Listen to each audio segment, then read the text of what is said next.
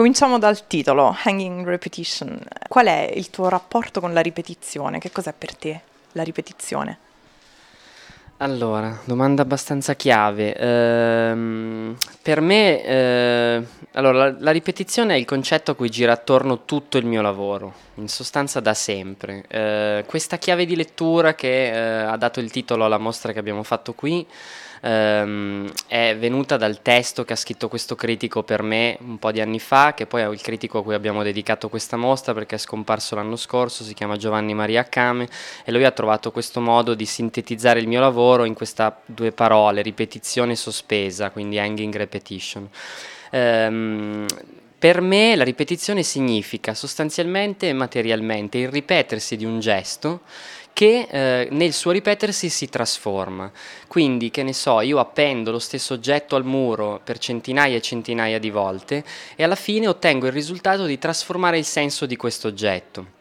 Così come eh, il, un altro dei lavori che sono esposti qua eh, nella mostra di Heidelberg è un lavoro fatto con gli acchiappacolore, che sono questi, agge- questi strofinacci che si buttano in lavatrice e che assorbono il colore dei tessuti per non far macchiare gli altri e che quindi eh, assorbono eh, una sorta di essenza delle persone che l'hanno usata, no? quello che di solito viene scartato, no? diventa proprio il simbolo di qualcosa che di solito viene scartato o considerato nel modo A e che io costringo la gente a considerare in un modo diverso, no? non dico solo a rivalutarne l'esistenza, ma a farsi un paio di domande in più su quell'oggetto lì e sui significa- significati che questo oggetto può avere. In quel senso quindi anche lì lì sono tante persone diverse che stanno sulla stessa parete e diventano un lavoro unico. Quindi è un ripetersi del gesto di fare la lavatrice, un ripetersi della quotidianità che c'è in, che nella vita di ognuno di noi,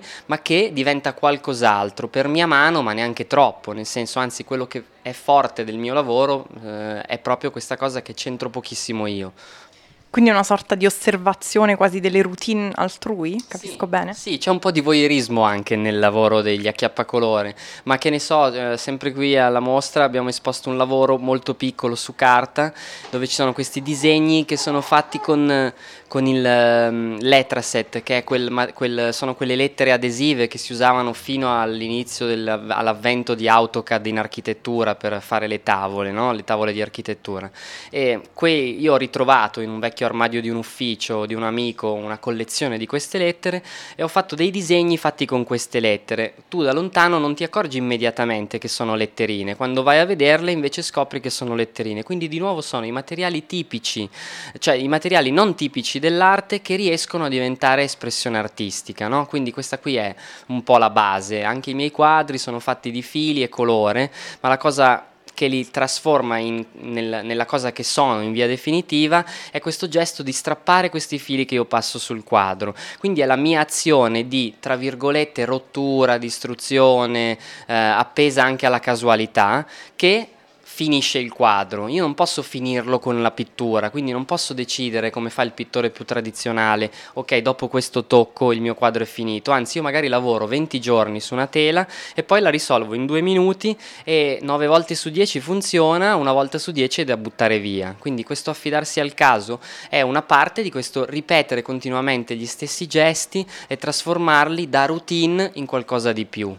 E che succede dopo? Questa, uh, diciamo, questo fissare dell'arte. No? Mettiamo il caso, tu fissi una, un, un, rituale quasi, no? lo fissi uh, in un'opera d'arte e poi, o perlomeno a giudicare da quello che, che vedo anche qui alla mostra, a volte sono delle opere d'arte che non sono più ripetibili così come sono qui, sì. no? che non puoi portare direttamente così come sono da un'altra parte.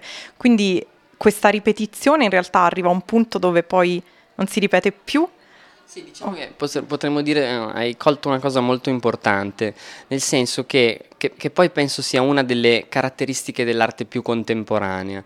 Um, il fatto che non, non, ci può essere l'istinto di portarsela via sempre, no? Quindi anche quelli che stasera vengono qui, se vogliono possono comprarsi una delle tele che io ho fatto e che ha la caratteristica di essere unica ed irripetibile, proprio perché questa ripetizione di gesti non è mai uguale, non è mai la stessa e, mm, e non è mai ripetibile proprio, anche proprio per l'effetto del caso, non sai se ti verrà nello stesso modo. Questo potrebbe essere anche una mancanza di professionalità da certi punti di vista se io raccontassi a certi artisti che io non posso rifare un quadro, questi mi direbbero allora che artista sei, ok? Io invece trovo che il mio punto di forza sia proprio quello, e che ci sia l'impossibilità di portarsi a casa alcune delle cose che faccio, come l'installazione che abbiamo fatto qui con le bacche di Heidelberg. Noi abbiamo raccolto le bacche per, in giro per le strade di Heidelberg perché abbiamo notato che ce n'erano ovunque ed erano una sorta di elemento denot- autodenotante, no?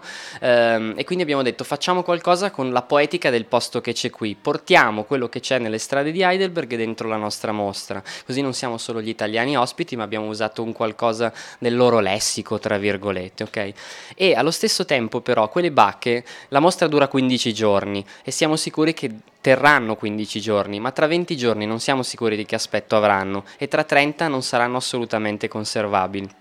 Quindi quel lavoro lì non è replicabile ed è la sua bellezza, nessuno se lo porta a casa, se qualcuno si innamora di quel lavoro deve venire a parlare con me e trovare un oggetto che non ammuffisce e che magari può essere disposto nella stessa maniera, con lo stesso concetto e allora possiamo venire a capo di un'installazione per il suo salotto, ma anche lì la vedo dura, no? non puoi attaccarti su tutta una parete del salotto, io li ho fatti per ora con il caffè, con le zollette di zucchero, con le matite, le matite ad esempio ho dei collezionisti che se le sono fatte fare a casa, però non vorrei essere la loro domestica o loro che li devono spolverare ogni dieci giorni, no? è, un, è una sorta di incubo, quindi quello è un delirio di possesso che il mio lavoro cerca di negare, non puoi portarti a casa tutto, è proprio la base un po' di...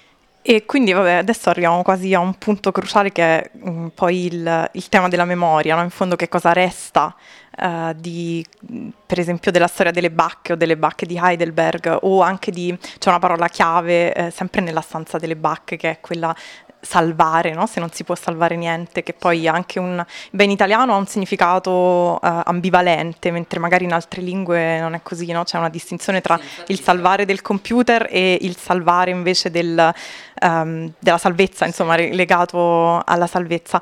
Quindi diciamo rispetto alla creazione di un'opera che poi è sfuggente, se vogliamo, dopo, in che modo tu per te costruisci poi questo filo della memoria, no? Che modo si costruisce eh, il, la tua crescita anche no? come artista? Io per esempio ho visto che tu hai un blog, questo ha un valore per esempio, ti aiuta a rimettere un po' in ordine tutto questo, eh, questo passare no? da un'esperienza a un'altra senza poterla fissare del tutto. Sì, eh, il blog è proprio una sorta di cronaca di quel che faccio, no? eh, io lo gestisco ultimamente molto poco, perché sono passato ad un'altra cosa che è Instagram, che è questo fenomeno di social network fotografico, quindi fatto per immagini e che per chi fa il mio lavoro è, diventa quasi una droga mm, che dà dipendenza, però è ancora più facile fare questo diario descrittivo del proprio fare solo tramite immagini, no? quindi ultimamente ho aggiornato poco il blog perché ho cominciato a lavorare con quest'altro social network qua, però il discorso che dici tu di che cosa resta a me, uh, facciamo, rimaniamo sull'esempio delle bacche. Eh, le bacche, che sono un lavoro meditativo, nel senso nel loro farsi, no? sono centinaia e centinaia di chiodi piantati contro il muro, centinaia e centinaia di bacche raccolte dal cespuglio, portate in galleria e appese, inchiodate letteralmente una per una. No? Questo gesto qui, se fatto da solo, ha una valenza. In questo caso, ad esempio, un po' per l'urgenza che avevamo, di avevamo solo due giorni per realizzare tutta la mostra, un po' perché ehm, non c'era proprio possibilità di farlo da solo solo, eh, è stata un'esperienza aperta anche agli altri. No? E ad esempio in questo caso io mi porto a casa ehm, il, il, fatto di essere, a, di essere, riuscito a passare in parte ehm, un po' di questo piacere del fare un lavoro così platealmente inutile, assurdo e anche stupido, no? Noi siamo andati a staccare da un cespuglio delle cose per inchiodarle al muro, è quasi una bestemmia, un naturista potrebbe anche arrabbiarsi, ok? Un naturalista, non un naturista, il naturista lasciamo dov'è.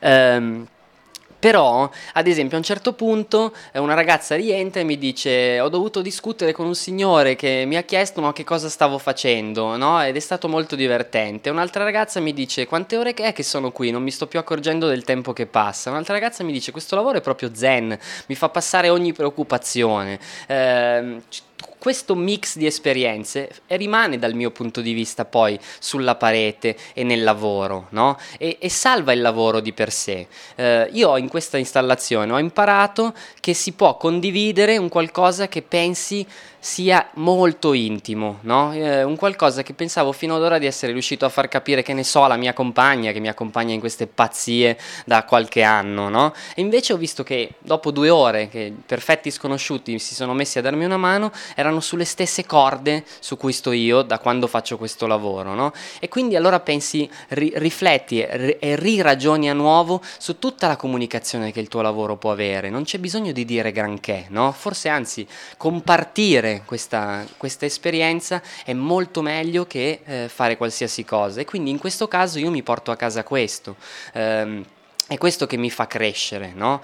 Eh, poi... E scusami, quindi secondo te ehm, l'arte è anche un modo per abbattere determinati tabù? Sì, senz'altro, senz'altro.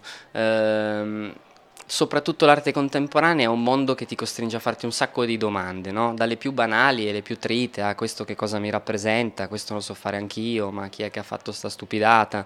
Ehm, però perché? Perché manca sempre la, il riconoscimento, no? noi siamo abituati a guardare una cosa e riconoscerci qualcosa dentro, nel momento in cui non ci riconosciamo qualcosa dentro ci facciamo delle domande e spesso finiamo per svilire il lavoro che abbiamo di fronte, no? perché? Perché è più difficile chiederci ma che cos'è che non riesco a trovarci o forse non c'è proprio niente da trovarci e quindi potrei soltanto guardarmelo, contemplarlo. Molti dei miei lavori cercano questo, no? cercano un annullamento. Io dico sempre questa cosa, dico che il mio lavoro funziona bene quando chi lo guarda sente un bzz nel cervello, cioè una sorta di segnale come quando stacchi il jack di poco da, da, dal, dall'attacco e fa quel brusio che è un rumore di fastidio ma che dopo un po' ti vibra dentro i muscoli, no? Quello, o come i bassi ad una festa dove la musica è tutta sui bassi no? e quindi che ti fanno mancare il respiro.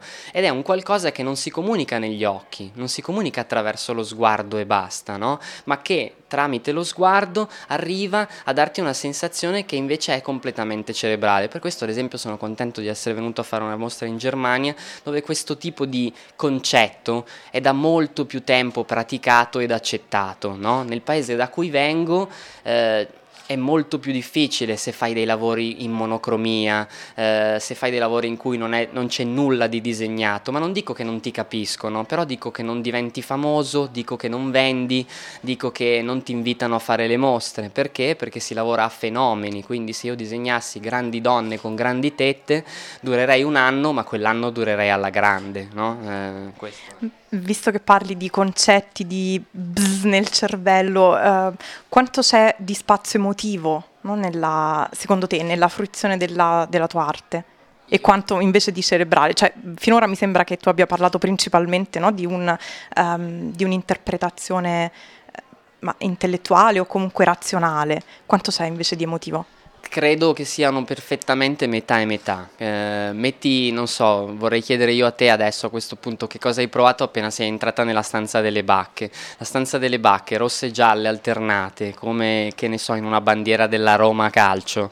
Eh, cioè sono allegrissimi, ho visto entrare dei bambini e buttarcisi contro per cercare di toccarle, le mamme allarmate che si facessero male. Quindi vuol dire che la prima componente è quella di una sorta di gioiosità, di grande gioco, di mm, grande stranezza che incuriosisce e diverte.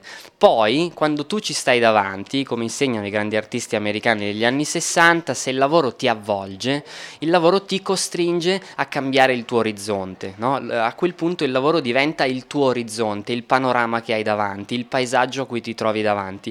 E quindi ne sei in quel momento completamente immerso e allora a quel punto, finita la prima impressione, che è quella più emotiva, quella meno cerebrale, se vuoi rimanere lì sei costretto a arrivare, se, se, ci arrivi, se il mio lavoro ce la fa, perché spesso magari non ce la fa, a quel, quella cosa che io dico, il bzz nel cervello, no? Dopo che hai detto ah che ridere, ah che divertente, ah che bello, ah che bei colori, ah ma che cos'è, ma perché qui?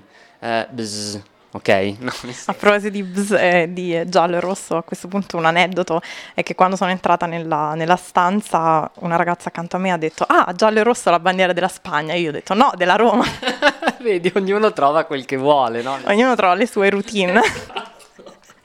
Senti, invece um, hai nominato Giovanni Maria Came e um, hai, l'hai descritto insomma come un critico che uh, ha in qualche modo battezzato no, il tuo lavoro. Quanto mh, è importante per te questa figura o qual è il tuo rapporto con questa figura visto che gli dedichi questa mostra? Allora, è un rapporto che è stato veramente molto importante, dico così perché purtroppo Giovanni è scomparso lo scorso anno e non è più eh, tra noi. Eh, è stato un mio professore all'Accademia di Brera eh, ed è stato sostanzialmente una di quelle persone che tutti abbiamo, quelle 5, 10, 7, 3, ognuno vede quanto crede, eh, persone che ti hanno un po' trasformato, che ti hanno un po' cambiato la vita o che comunque hanno avuto loro per primi il coraggio di ascoltarti. Eh, io sono stato suo studente e all'Accademia di Brera a Milano ho studiato un corso per diventare critico d'arte. Non volevo fare l'artista, venivo sta- dall'università statale, volevo fare il critico d'arte, volevo lavorare in quel settore.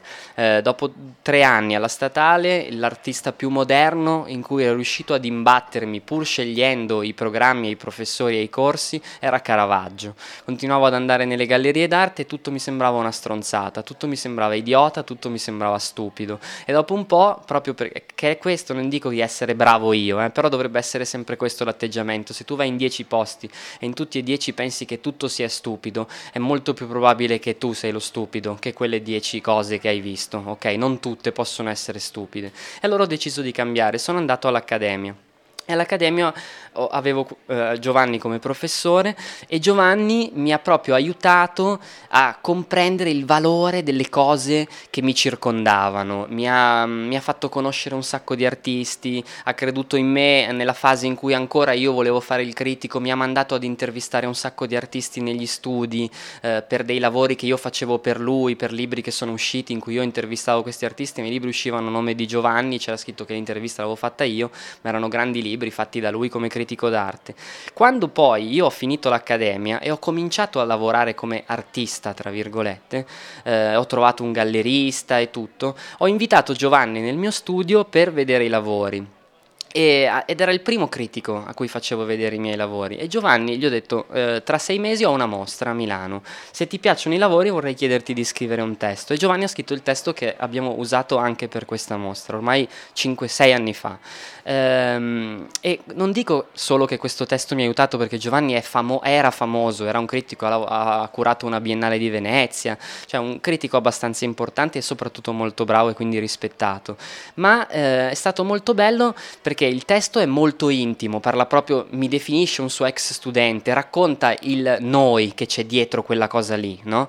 Ehm, e quindi è stata una vera iniezione di fiducia ehm, e le iniezioni di fiducia sono la cosa più importante per uno che fa il mio lavoro, no? Perché anche qui adesso io sono, non parlo il tedesco, parlo male l'inglese, eh, perché appunto sono del 77, ai miei tempi l'inglese non si studiava a scuola, ma mh, mm, non capisco quasi nulla di quello che dicono là fuori, cerco di interpretare le facce, no? Quando guardano le cose cose, però ogni volta che qualcuno avvicina il naso a una delle mie tele io sono felice, perché vuol dire che si sta chiedendo come è fatta questa e che per quei 4 secondi noi lo abbiamo fregato, cioè lo abbiamo por- io l'ho fregato, noi, dico, noi che abbiamo montato la mostra, io, Elena che ha curato Santiago, Marcella che mi, la mia compagna che mi ha aiutato e tutti gli altri, perché eh, vuol dire che per quei 4 secondi lui sta più nel nostro campo che nel suo, no? e, e sono quei 4 secondi che purtroppo e per fortuna bastano per quelli che fanno il mio lavoro, insomma.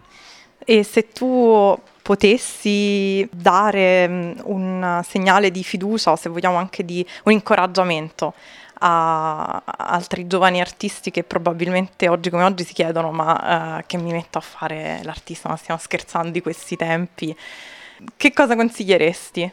Allora, prima di tutto di non smettere mai di crederci, da un lato, di insistere, eh, di continuare a misurare le cose che, che, fanno con quello che li circonda, eh, di non mettersi in paragone con quello che va, no? Cioè di non, ehm, di non, pensare forse devo cambiare qualcosa per avvicinarmi a qualcuno che ha avuto successo quest'anno, no?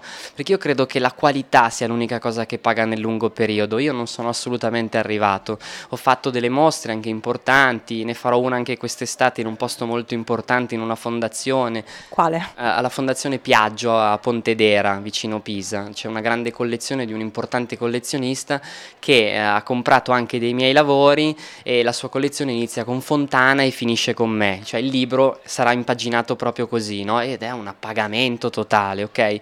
Però io non campo del lavoro artistico, no? Quindi quello che consiglio prima di tutto, se veramente queste persone decidono di insistere, che si trovino immediatamente un lavoro paracadute, in cui magari riescono ad utilizzare le loro capacità artistico-creative, ok? Senza snaturare il loro lavoro e quindi che ne so, io vivo così ad esempio, lavoro ogni giorno mezza giornata, per, per cose veramente che definire squallide sarebbe poco. Lavoro una, per un'agenzia immobiliare per cui scrivo testi di architettura e di urbanistica, insegno in una scuola tipo il CEPU dove vengono a recuperare gli anni a grappoli, 4 anni in uno, 5 anni in uno, senza nessuna soddisfazione. Non è un lavoro da cui te ne vai contento, ok? E quella è la mia mezza giornata in cui tiro su il pane, no? Tiro avanti la carretta. Però eh, non, non, vivo da nababbo proprio perché continuo a costringermi che mezza giornata di ogni giorno invece torno in studio e alla fine di ogni mezza giornata qualcosa devo aver fatto anche in studio. E in questo modo fino adesso qualcosa sono riuscito a raccogliere. Se uno si fa prendere dall'ossessione economica o lavora e non riesce più a dipingere o dipinge ma non dipinge più per quel che voleva dipingere ma dipinge perché vuole arrivare e spesso e volentieri questa cosa poi finisce per non funzionare assolutamente. Purtroppo conosco un sacco di di gente che inseguendo il mito di Cattelan ha fatto altro che replicare Cattelan, ma Cattelan c'è già e quindi non penso che serva un altro Cattelan, con tutto il rispetto per Cattelan. Quindi diciamo l'artista di oggi è un artista disciplinato, a dispetto di quanto invece comunemente si pensa dell'artista. Esatto. Distruggiamo immediatamente il mito dell'artista bohemian. L'artista bohemian nel mondo d'oggi non combina nulla. Si alza presto. Senti, un'ultima domanda, visto che abbiamo parlato del passato, adesso parliamo del futuro. Quali sono le prossime tappe? Già avevi accennato a questa, a questa mostra per la Fondazione Piaggio. Eh, prossimi appuntamenti, mostre, prossimi lavori? Allora, eh, proprio per quello che dicevo prima, chi vuole fare questo tipo di lavoro, sicurezze sempre pochissime, quindi è già un miracolo che io sappia che a luglio avrò questa importante mostra a Pontedera, vicino Pisa, la Fondazione Piaggio. Eh, dovrebbe esserci nella prossima stagione una nuova mostra nella mia galleria a Milano, eh, che un, si chiama Galleria Monopoli ed è nella zona Ventura di Milano, è un posto pieno di gallerie con, di arte contemporanea, però anche questa non è, non so dirti la data, ma nella prossima stagione dovremo fare un'altra personale e mh, mm, ho partecipato ad un concorso eh, con il comune di Genova per un'installazione, attendo a giorni la risposta, magari sì, magari no, non lo so e per quanto riguarda i lavori nuovi eh, ho in mente delle cose nuove eh, che sono una via di mezzo tra i miei quadri e le mie installazioni su cui sto lavorando e che appunto a Pisa dovrei riuscire a presentare perché appunto sono un po' troppe mostre che faccio in sostanza cose sempre diverse ma sostanzialmente anche uguali, ok? E quella di Pisa vorrei che fosse una mostra un po' di rottura, un po' di che chi è già venuto a vedere qualcosa di mio dica in modo definitivo, ah cazzo questa non, non l'avevo vista vista mai ancora fatta da te, insomma. Ecco. Va bene, allora in bocca al lupo e alla prossima qui o altro. Grazie.